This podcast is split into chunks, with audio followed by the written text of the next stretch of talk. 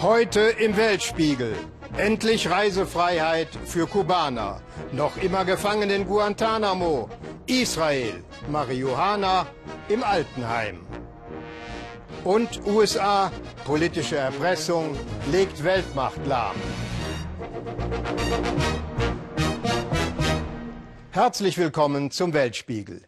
Ist es nicht schön, wenn sich endlich mal alle einig sind? Der Papst, unser Bundespräsident und eigentlich alle, die politische Verantwortung tragen. So etwas darf sich nie mehr wiederholen, heißt es übereinstimmend. So eine Tragödie wie der grausame Tod der verzweifelten Flüchtlinge vor Lampedusa. Die Insel 130 Kilometer von der tunesischen Küste entfernt und 200 Kilometer vor Sizilien gelegen, ist seit Jahren das Hoffnungsziel für Hunderttausende. Aber wie viele auf ihrem Weg nach Europa schon ertrunken sind, das weiß niemand genau. Und die 4500 Bewohner der Insel, sie leben schon jahrelang mit dem täglichen Kampf zwischen Seenotrettung und Verzweiflung. Jetzt sind sie zum Friedensnobelpreis vorgeschlagen worden. Aus Lampedusa Bernd Niebrügge. Für Tauchlehrer Simone ist ein Tag wie heute eigentlich ein verlorener Tag. Statt mit zahlungskräftigen Sporttouristen sein Boot zu füllen, können er und seine Crew heute nur die Ausrüstung verräumen und die Ventile der Pressluftflaschen überprüfen. Das schlechte Wetter vor Lampedusa ist ihr Problem. Das Wetter ist wirklich suboptimal und es ist heute nicht möglich zu tauchen. Deshalb fahren wir vermutlich nur kurz raus, um nach neuen Tauchplätzen zu suchen. Doch der Ärger über das Wetter, der beschäftigt Simone in diesen Tagen nicht wirklich, denn der 47-Jährige hat Erlebnisse hinter sich, die ihm die Freude am Tauchen genommen haben. Am Mittwoch hatte ihn die Küstenwache angerufen, er solle sofort zum gesunkenen Flüchtlingsboot tauchen, Fotos machen. Er fuhr also raus, so wie jetzt mit uns. Und was er da auf dem Meer und in rund 40 Meter Tiefe sah, lässt ihn nun nicht mehr los.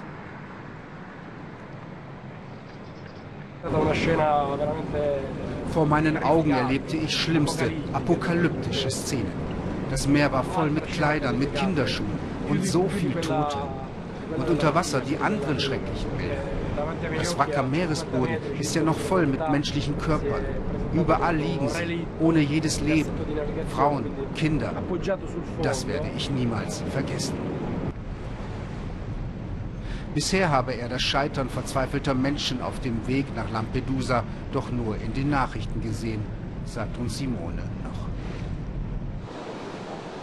Nur wenige hundert Meter von der Tauchschule im Hafen entfernt stehen gestern Polizisten und Helfer aus Lampedusa Wache für die bisher geborgenen Opfer der Katastrophe. 111 Särge, darunter vier für die kleinsten. Die kleinen Teddybären haben die Insulaner gespendet, eine letzte hilflose Geste. Ganz bewusst lässt die Gemeinde die Medien aus aller Welt Bilder und Fotos von den Särgen in der riesigen Flughafenhalle machen.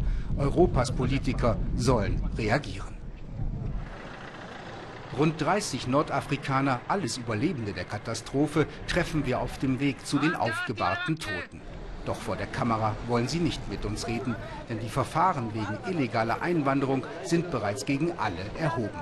Italien und Europa bleiben hart. In der Nacht durchdringen die Totengebete des Imam und das Wehklagen der Überlebenden die nächtliche Stille der kleinen Insel Lampedusa.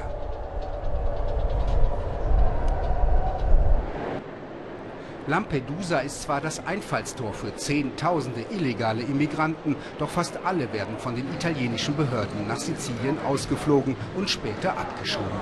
Auf Lampedusa bleiben nur ganz wenige, kein Problem also für das gewohnte, unaufgeregte Leben der Inselbewohner.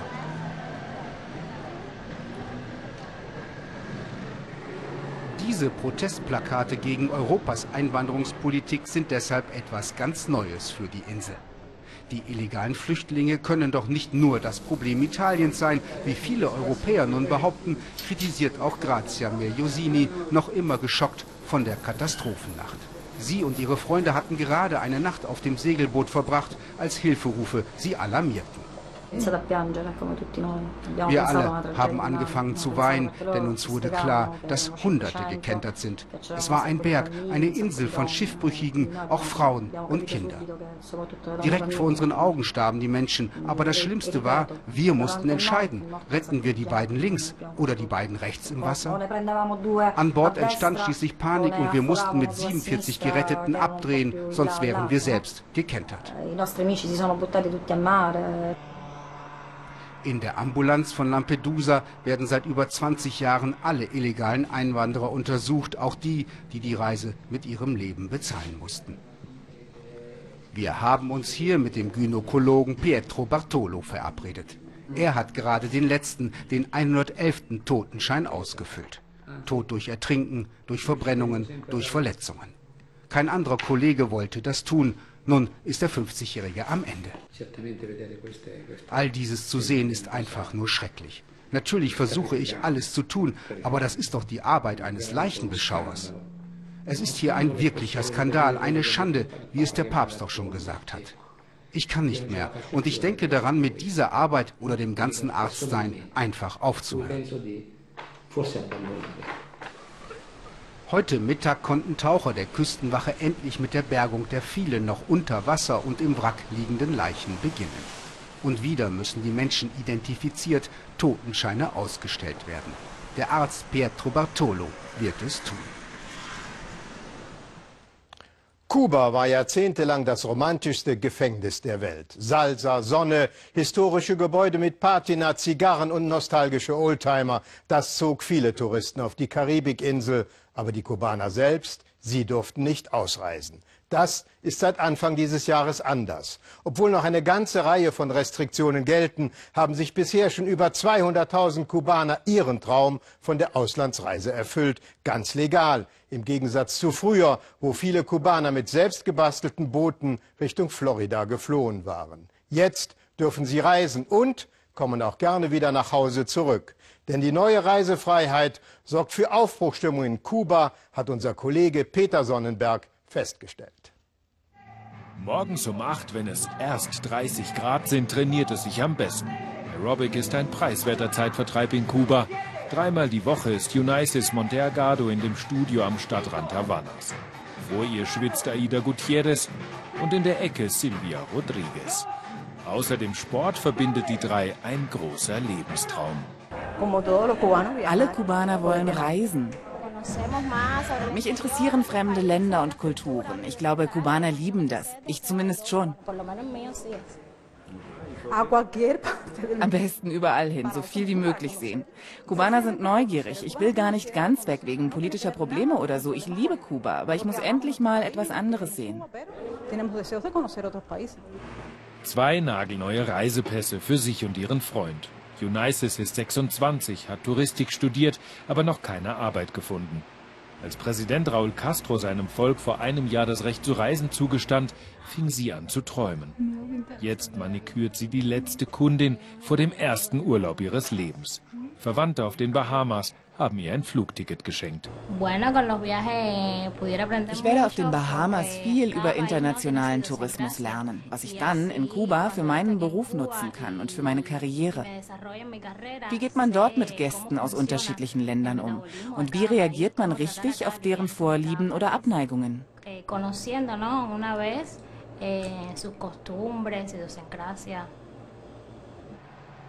Jetzt dürfen die Kubaner selbst Touristen sein wenn sie es sich leisten können.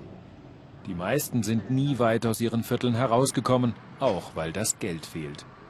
Die Reisedokumente sind teuer.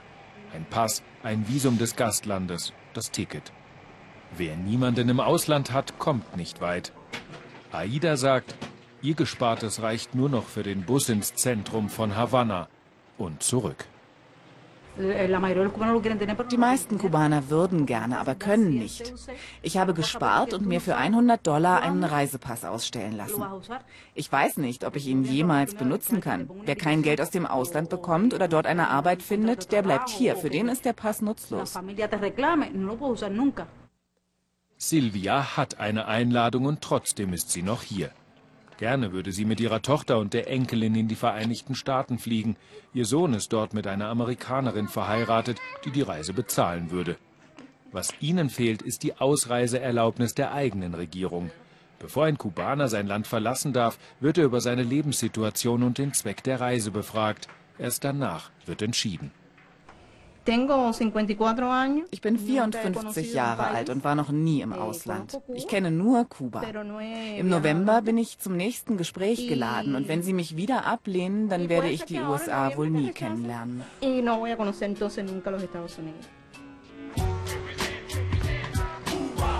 Dort, wo Florida ganz nah ist, am Strand von Kubas Badeparadies Varadero, entwickelt sich was.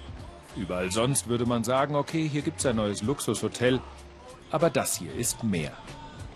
Kuba hat in Varadero den größten Yachthafen Lateinamerikas gebaut. Mit Restaurants, Boutiquen und 1200 Liegeplätzen für Yachten. Bis auf 10 sind alle noch frei. Trotz der Reisefreiheit dürfen Kubaner nicht auf Boote. Wer sonst sollte also hier anlegen als reiche Amerikaner, die von Miami in zwei Bootsstunden hier wären? Doch die dürfen noch nicht kommen. Das 53 Jahre alte US-Embargo verbietet es. Natürlich hoffen wir auf Schiffe aus dem ganzen Karibikraum. Wir sind für Gäste aus allen Ländern offen, einschließlich denen aus den Vereinigten Staaten.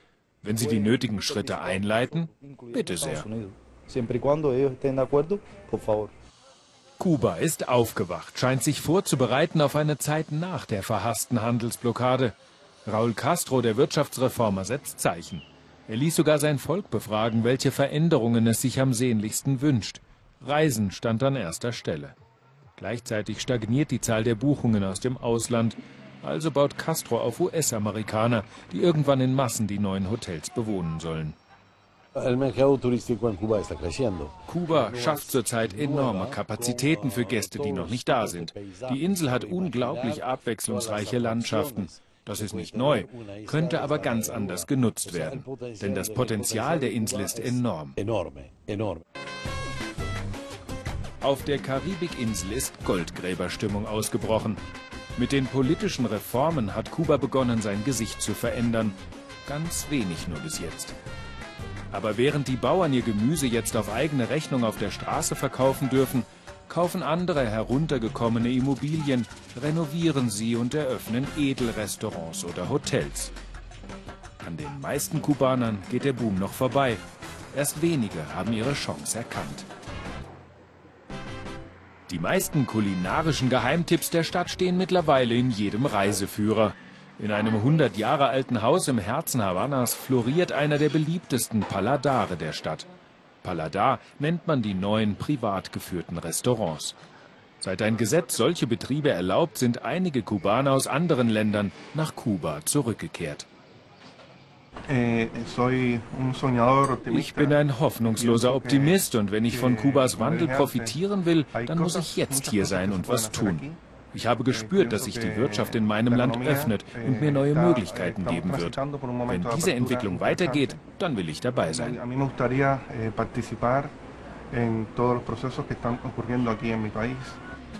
Enrique Núñez ist in diesem Haus aufgewachsen. Jetzt wird er hier reich. Jeder Tisch ist voll mit Touristen. Jeden Abend. Wenn es stimmt, dass mit dem Fall des Wirtschaftsembargos jedes Jahr nicht mehr drei, sondern zehn Millionen Touristen kommen werden, wird Kuba sein Gesicht weiter verändern. Zumindest bis es soweit ist, werden die Habaneros, die sich das Essen in den neuen Paladaren nicht leisten können, auf ihrer Uferpromenade noch einen Platz finden. Während Kuba langsam Abschied vom altkommunistischen Obrigkeitsstaat nimmt und die Bewohner der Karibikinsel anfangen, ihre neuen Freiheiten zu genießen, werden im Südosten der Insel noch immer rund 160 Menschen unter höchst umstrittenen Sicherheitsvorkehrungen festgehalten, im berüchtigten Gefangenenlager Guantanamo. Der Militärstützpunkt Guantanamo Bay befindet sich schon seit 1903 im Besitz der Vereinigten Staaten. Obwohl Kuba damals bereits formell unabhängig war, reichte der Einfluss der USA noch so weit, dass sie sich Interventionsrechte und damit die Flottenbasis Guantanamo sichern konnten. Daran änderte auch die kubanische Revolution und auch Castros Politik nichts. Im Gegenteil, nach den Anschlägen vom 11. September 2001 wurde genau hier das Hochsicherheitsgefängnis für vermeintliche Terroristen eingerichtet, weit entfernt von den kritischen Augen der amerikanischen und der Weltöffentlichkeit. Guantanamo gilt als Ort der Folter und grausamer Haftbedingungen.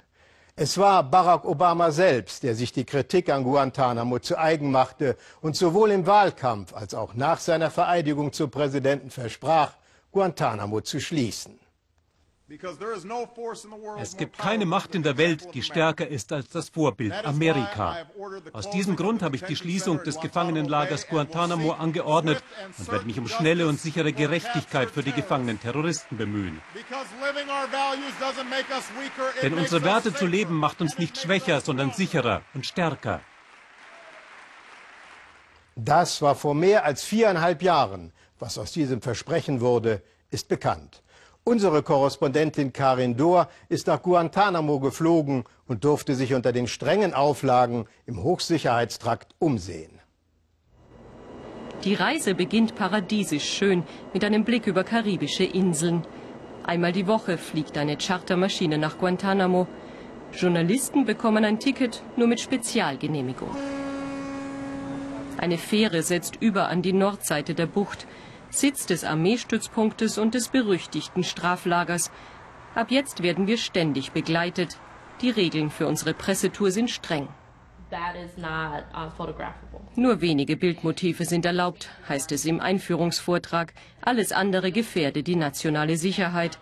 Doch man wolle auch die Gefangenen schützen. Vor uns. Haben Sie gefragt, ob die Häftlinge Journalisten treffen wollen? Diese Frage ist nicht möglich. Sie zu stellen ist auch nicht unsere Aufgabe. Die Gefangenen haben jedenfalls nicht ihre Zustimmung gegeben. Aber dafür müssten Sie sie doch erst fragen. Nein, wir fragen nicht. Unsere Kamera steht immer unter Kontrolle. Der Blick auf die Bucht geht in Ordnung, doch schon die Autofahrt ins Lager ist tabu. Hier ist ein Großteil der Gefangenen untergebracht, zurzeit 164, bewacht von über 2000 Wärtern. Unsere Begleitung ist nervös, die Angst vor Racheanschlägen durch Al-Qaida ist groß. Man führt uns in leere Einzelzellen. Kleidung, Zahnbürste, Shampoo und eine Wärterin, die unerkannt bleiben will. Schuldig oder nicht sei hier keine Frage, versichert uns ihre Kollegin. Man könnte sich das fragen, aber man lässt es besser. Unser Leben hat mit deren nichts zu tun. Wir erfüllen hier einfach nur unseren Auftrag. In dem einen Fernsehsessel pro Trakt dürfen Gefangene bei guter Führung bis zu vier Stunden pro Woche Platz nehmen. Angekettet natürlich. Wer sich benimmt, darf auch in den Gemeinschaftsbereich oder zum Fußballspiel in den Hof. Als ich nach Problemen frage, heißt es denn auch, manchmal schießen die Gefangenen den Fußball über den Zaun, dann müssen wir ihn wiederholen. Wir zeigen unsere Bilder einem Anwalt in Washington. Er vertritt 14 der Häftlinge. Für die Aussagen ihrer Wärter hat er wenig Verständnis. I think the most recent die jüngste Beschwerde war, dass ein Wachmann einfach in eine Gruppe Fußballspielender geschossen hat. Nur wegen eines kleinen Streits, der entstand, als ein weiterer Gefangener in den Hof wollte. Zu behaupten, dass die größten Probleme Fußbälle sind, die über den Zaun gehen, ist wirklich eine absurde Täuschung. Is simply deluding himself.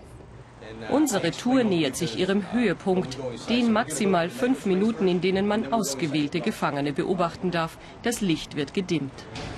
Es ist so dunkel, damit die Gefangenen uns durch die Fenster nicht sehen können und auf uns reagieren können. Sehr gespenstisch. Wir sollen auch schweigen, um niemanden auf uns aufmerksam zu machen. Doch plötzlich kommt dennoch ein Gefangener auf uns zu, in der Hand einen Zettel. Bevor wir Details erkennen können, wird der Dreh hektisch abgebrochen. Die Wächter scheuchen uns um eine Ecke. Als man uns wieder ans Fenster lässt, ist der Gefangene weg. Keiner will uns erklären, was passiert ist. Viele dieser Männer sind wohl unschuldig. Nach mehreren Untersuchungen wurden ursprüngliche Anklagen fallen gelassen. Doch ihre Freilassung wird politisch verhindert. Im Lager gelten sie weiter als feindliche Kämpfer.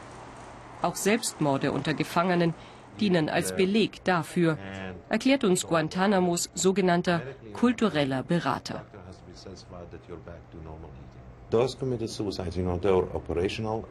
Die Selbstmorde sind strategische Einsätze. Die Gefangenen befehlen einem in der Gruppe, sich umzubringen. Die Hoffnung ist wohl, dass wir hier alle freilassen, sobald es viele Selbstmorde gibt. Sie nutzen das also als Waffe. Es ist Teil ihrer Verhaltensregeln. Sie sind trainiert worden. Das gehört zu ihrem Kampf dazu, um den Feind schlecht dastehen zu lassen. Auch einer von David Reams Klienten wurde vor einem Jahr tot aufgefunden. Es fällt ihm schwer, ruhig zu bleiben. Keiner will zugeben, dass Menschen an den Folgen von Misshandlung sterben oder dass sie in tiefe Verzweiflung getrieben werden. Doch dass ihr Tod auch noch als Argument gegen sie genutzt wird, ist lächerlich. Was soll ich da noch sagen? Man kann es nicht überprüfen, man kann es nicht widerlegen. Es ist einfach nur Propaganda.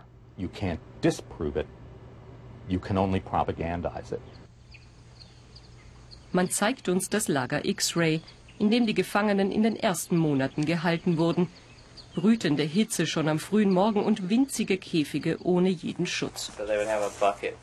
Nur der Eimer, der als Toilette diente, fehlt. Wie Sehenswürdigkeiten wird all das präsentiert. Anschließend entscheidet sich, welche Bilder wir behalten dürfen. Die Zensur läuft routiniert ab, sogar freundlich. Doch verhandelt wird nicht. Ohne Erklärung wird manches gelöscht. Protest zwecklos. Nur harmloses soll übrig bleiben, frisches Gemüse in der Küche. Die Botschaft ist klar, hier werden die Gefangenen vorbildlich verpflegt. Sogar Rosinenkekse gibt's zum Kosten. Fast alle, die wir treffen, wollen anonym bleiben. Auch die Gefangenen kennen die Namen ihrer Wärter nicht. Auf den Uniformen stehen nur Tarnnamen. Figuren aus Shakespeare-Dramen etwa oder amerikanische Städte. Wir sind im Lagerkrankenhaus. Hungerstreikende werden hier zwangsernährt. Mehr als 100 Gefangene verweigerten monatelang feste Nahrung aus Protest. Derzeit seien es nur noch 18, heißt es. Dass das Einführen der Magensonde extrem schmerzhaft sei, davon will man in Guantanamo nichts wissen. Mit ein bisschen Olivenöl gehe das ganz gut, erklärt man uns. Ein Pfleger geht sogar noch weiter. Guantanamo wird ja immer als Schandfleck dargestellt. In Filmen ist das immer die schlimmste Drohung. Du kommst nach Guantanamo. Aber ich finde, es ist überhaupt keine Drohung. Die Gefangenen werden respektvoll behandelt, behalten ihre Würde. Sie haben viel mehr Privilegien als zum Beispiel normale amerikanische Häftlinge. Für Anwalt Reams der reine Hohn. Er besucht regelmäßig die Familien seiner Klienten, zuletzt im Jemen. Wann kommt er endlich frei, fragen sie ihn. Oder wie ist er gestorben? Doch die Antwort auf diese Fragen, so sagt er, werden wir vielleicht nie kennen. Der Anwalt David Reams hat inzwischen mehr als zwei Dutzend Gefangene erfolgreich vertreten. Die meisten davon sind offiziell längst für den Rücktransfer, wie es heißt, sprich für die Entlassung freigegeben. Doch nur fünf davon durften auch tatsächlich aus Guantanamo abreisen. Die anderen werden weiter dort festgehalten. Marihuana, ein Begriff, zu dem vielen vor allem Bilder von bekifften Hippies einfallen. Aber Marihuana, auch Cannabis genannt, ist nicht nur eine Droge, sondern auch ein wirksames Heilmittel. Die Zulassung von Cannabis als Medikament wird allerdings weltweit sehr kontrovers diskutiert. In Israel ist man da weiter. Marihuana zählt dort zwar auch zu den illegalen Drogen, als Arzneimittel wird die Pflanze in Israel aber seit über 20 Jahren erfolgreich eingesetzt und die Wirkungsforschung vorangetrieben. Unser Korrespondent Richard Schneider hat mit Patienten und Ärzten gesprochen und bekam Erstaunliches zur Cannabistherapie zu hören. Die Idylle des Kibbutz Naan, etwa eine halbe Autostunde von Tel Aviv entfernt. Mitten im Kibbutz ein ziemlich berühmtes Altersheim. Es war das erste weltweit, das seinen Patienten Cannabis als Medikament verschrieb. Cannabis, das ist Marihuana, allgemein als Droge bekannt. Jeden Morgen verteilen die Schwestern die Dosen. Cannabis zum Rauchen, zum Inhalieren oder als Tablette. In dieser Form bringt Schwester Imbal der 85-jährigen Rivka ihre Morgenration. Rivka litt unter massiver Arthritis. Sie konnte nicht mehr gehen oder stehen. Eines Nachts wollte sie aufstehen und brach vor Schmerz zusammen. Wie lange haben Sie Schmerzen gehabt? Uff, ich litt über ein Jahr unter den Schmerzen. Es war so schlimm, dass ich nur noch das Ende herbeisehnte. Schluss, ich wollte nicht mehr leben. Genug. Und wann begannen Sie mit Cannabis? Ich begann vor etwa sieben Monaten Cannabis zu nehmen. Es gab mir das Leben zurück. Ich war schon am Verrecken und jetzt diese entsetzlichen Schmerzen weg, einfach weg. Ich bin ein völlig neuer Mensch, ein ganz anderer Mensch. Unglaublich.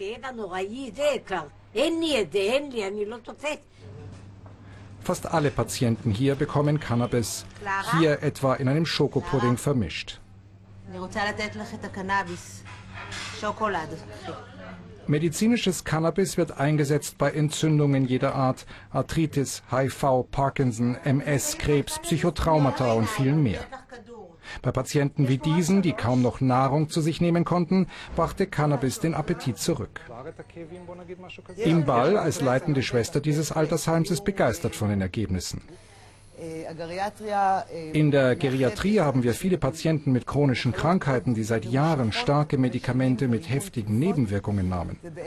Der große Vorteil, medizinisches Cannabis hat fast keine Nebenwirkungen. Es ermöglicht dem Körper zu gesunden, anstatt gegen die Medikamente erstmal ankämpfen zu müssen.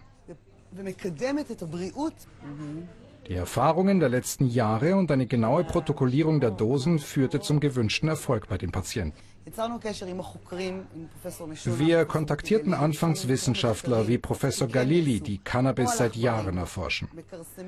Wir lernten die therapeutischen Wirkungen mit Hilfe von Statistiken zu kontrollieren. So konnten wir sehen, mit welchen Dosen sich der Erfolg einstellt. Und so lernten und lernen wir ständig dazu.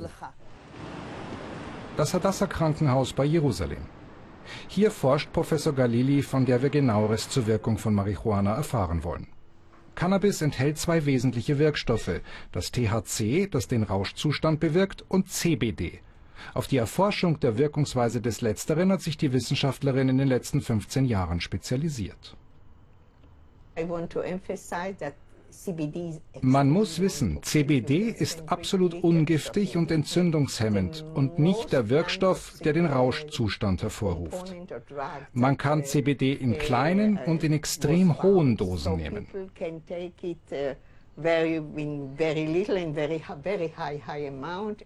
Ein Beispiel ihrer Forschungsergebnisse. Bei einer Krankheit mit einem Entzündungsfaktor von 5,5 reduzierte sich dieser bei der Gabe von Cannabis auf 2,0. Bei Medikamenten herkömmlicher Art lag bei vergleichbarer Entzündung die Reduktion nur bei 3,0. Die Pharmaindustrie hat natürlich kein Interesse, dass sich Cannabis als Medikament durchsetzt. Man kann eine Pflanze nicht patentieren lassen. Und obendrein, Cannabis und selbst die synthetische Gewinnung von CBD sind wahnsinnig billig. Die Pharmaindustrie will ihnen aber Cortison und viele andere stinkteure Medikamente verkaufen.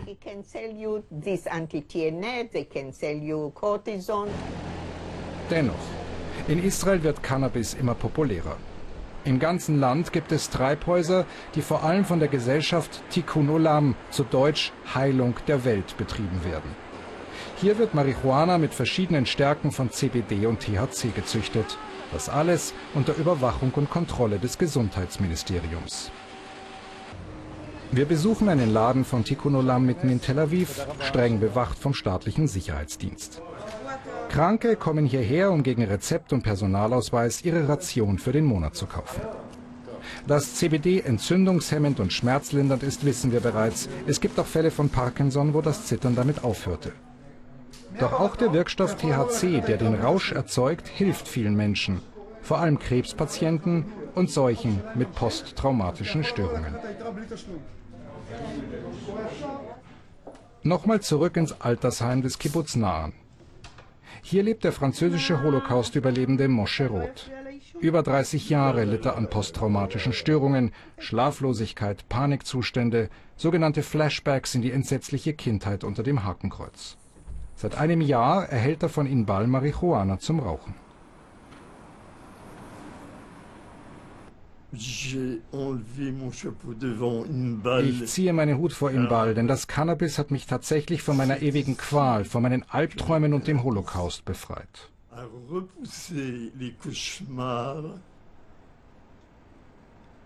et l'Holocauste. Mit all diesen positiven Erfahrungswerten ist es fast verwunderlich, dass es auch in Israel noch Ärzte gibt, die Cannabis als Medikament ablehnen. Wir fragten Professor Galili, warum das so ist. Ich kann die Angst verstehen. Besonders die Cannabis-Extrakte haben verschiedene Komponenten, die noch nicht ganz erforscht sind. Und diese Ärzte haben Angst, dass die Patienten sie verklagen könnten, falls es nicht zur gewünschten Wirkung oder zu Nebenwirkungen kommt. Dann könnten sie sagen, das ist so, weil wir diese Extrakte genommen haben. Doch der Siegeszug von Cannabis als Medikament scheint, zumindest in Israel, nicht mehr aufzuhalten zu sein. Die beste Werbung sind immer noch all die Patienten, die dank Marihuana eine völlig neue Lebensqualität erhalten. Wie gespalten Amerika ist, wird in diesen Tagen wieder einmal erschreckend deutlich. Da hat die konservative republikanische Tea Party-Bewegung mit ihren Senatoren die Verwaltung des ganzen Landes lahmgelegt, nur um ein Ziel zu erreichen, die Gesundheitsreform von Präsident Obama, ein Herzstück seiner Regierungszeit, zu Fall zu bringen. Diese Reform war die große Hoffnung all jener, die nicht zu den Spitzenverdienern im Land gehören während die Finanzmärkte mit bitteren Kommentaren die Republikaner auffordern, so wörtlich nicht so dumm und verrückt zu sein, die Krise weiter eskalieren zu lassen, sind Amerikas Bürger wütend und enttäuscht. Marion Schmickler berichtet. Die Veteranen aus Texas sind da. Überschwänglich der Empfang. Sogar der Senator ist gekommen, um die betagten Gentlemen in der Hauptstadt zu begrüßen. Jahrelang haben viele von ihnen auf diesen Tag hingefiebert. Und doch ist die Freude über den großen Bahnhof gedämpft. Alle wissen, Ted Cruz, der neue Liebling der Tea Party, missbraucht den Besuch der alten Herren für seine Politshow. Wenn es nach mir ginge, dann hätten wir keinen Shutdown. Gerade heute habe ich den Senat wieder aufgerufen, alle Denkmäler und Nationalparks zu öffnen. Aber leider sperren sich Harry Reid und seine Demokraten dagegen. Ausgerechnet der radikale Republikaner und neue mächtige Mann im Kongress gibt sich als Retter der Veteranen. Obwohl er der Partei die harte Linie diktiert, die überhaupt erst zum Finanzkollaps geführt hat. Auch deshalb ärgern sich viele hier, dass der junge Senator Politik macht mit den Veteranen.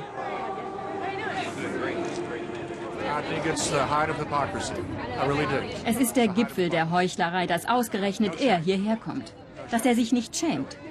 Die Abgeordneten sollten lieber den Haushalt beschließen und die Regierungsbehörden endlich wieder öffnen. Willkommen in Absurdistan. Nirgendwo kann man in diesen Tagen den Wahnsinn des Shutdowns besser erleben als an dem Ehrenmal für die Kriegsopfer. Offiziell geschlossen, doch wer wollte den Veteranen ihre vielleicht letzte Chance nehmen, das Denkmal zu besuchen, das zu ihren Ehren gebaut wurde? Es kommt darauf an, wie man geschlossen definiert. Wir sind zwar geschlossen, aber wir halten niemanden auf. Gibt es denn keine Polizei? Natürlich, 24 Stunden jeden Tag. Und die tun nichts? Das kommt darauf an, wie man tun definiert. Nancy Beagle verfolgt das Haushaltsdrama mit Entsetzen. Als Hausmeisterin verdient die 55-Jährige gerade so viel, dass es reicht für Miete und Essen. Eine Krankenversicherung kann sie sich nicht leisten. Dass die Tea Party das ganze Land in Geiselhaft nimmt, um die Gesundheitsreform zu blockieren, macht sie wütend. Die Reform sei doch längst beschlossene Sache, ärgert sie sich. Sie haben Angst, dass wir kleinen Leute uns jetzt auch eine Krankenversicherung leisten können, weil sie glauben, sie müssten uns etwas von ihrem Reichtum abgeben.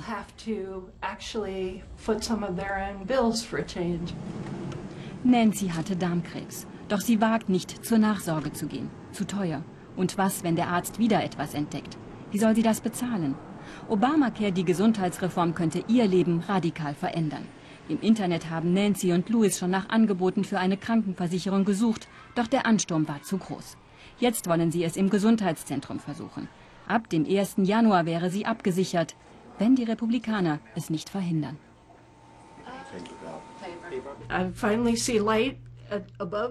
Jetzt sehe ich endlich Licht am Ende des Tunnels. Da wollen die Republikaner mich zurückschubsen.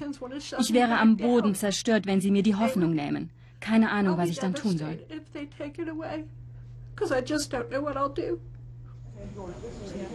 Gerne gibt sie dem Präsidenten Schützenhilfe. In dieser Woche war Nancy eingeladen im Weißen Haus. Gemeinsam mit anderen, die verzweifelt auf die Krankenversicherung hoffen. Mit solchen Bildern will Obama Druck machen in dem festgefahrenen Streit. Horrende Prämien haben Nancy Beagle gezwungen, sich zu entscheiden, ob sie ihre Miete oder ihre Krankenversicherung zahlen kann. Ich werde nicht zulassen, dass irgendjemand den Ruf Amerikas durch den Dreck zieht, nur weil die Konservativen noch immer unter ihrer Wahlniederlage leiden. Herzlich sei er gewesen, der Präsident, so Nancy. Doch egal wie emotional die Appelle, die Regierung bleibt dicht. Das Ansehen des Hohen Hauses auf dem Tiefpunkt und alle befürchten, dass dies erst der Anfang ist. In zwei Wochen erreicht Amerika die Schuldengrenze, die wirtschaftlichen Folgen unabsehbar. Trotzdem tobt im Kongress ein Kampf um Ehre und Ego. Diese beiden Männer liefern sich einen Showdown nach dem anderen. John Boehner und Harry Reid. Der demokratische Fraktionschef im Senat setzt darauf, dass die Republikaner sich intern so zerfleischen, dass sie am Ende nachgeben. Die Taktik des ehemaligen Boxers draufhauen. Das sind Anarchisten. Boehner und seine Bande von Tea Party-Radikalen. Bananenrepublikaner. Die Attacken sollen ihn weichkochen. John Boehner, der Sprecher im mehrheitlich republikanischen Repräsentantenhaus. Er lässt sich von Radikalen wie Ted Cruz auf der Nase herumtanzen. Zu lange schon, sagen selbst eigene Parteifreunde. Es soll heftig rumoren in der Fraktion. Das ist kein verdammtes Spiel, gibt sich Boehner nach außen kämpferisch. Die Amerikaner wollen nicht, dass die Regierung geschlossen bleibt und ich auch nicht. Wir wollen nur eins, endlich miteinander reden, damit die Menschen gerecht behandelt werden unter Obamacare. John Boehner ist für viele zur Hassfigur geworden. Mit jedem Tag Stillstand wächst die Wut im Land und bisher vor allem gegen die Republikaner. Herr Boehner, lassen Sie endlich abstimmen, dann geht der Haushalt morgen durch. Lasst die Leute endlich wieder zur Arbeit gehen. Die Veteranen aus Texas am Ziel ihrer Träume. Wer für Amerika gekämpft hat, lässt sich nicht von ein paar Schildern und Sperren aufhalten.